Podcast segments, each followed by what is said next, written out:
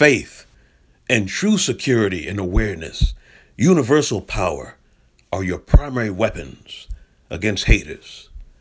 Belief in your correctness is your shield, protection against people who want to bring you down, make you miserable, held back by limitations the way they are. Don't let it happen.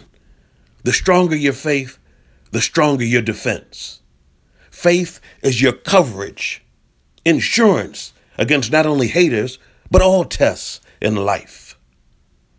You cannot make assumptions about people that they have your best interests at heart. People are far too fickle to base your sense of self on. You make this move at your peril, so don't do it. Remain firm, strong, resolute in your belief that you are blessed and protected.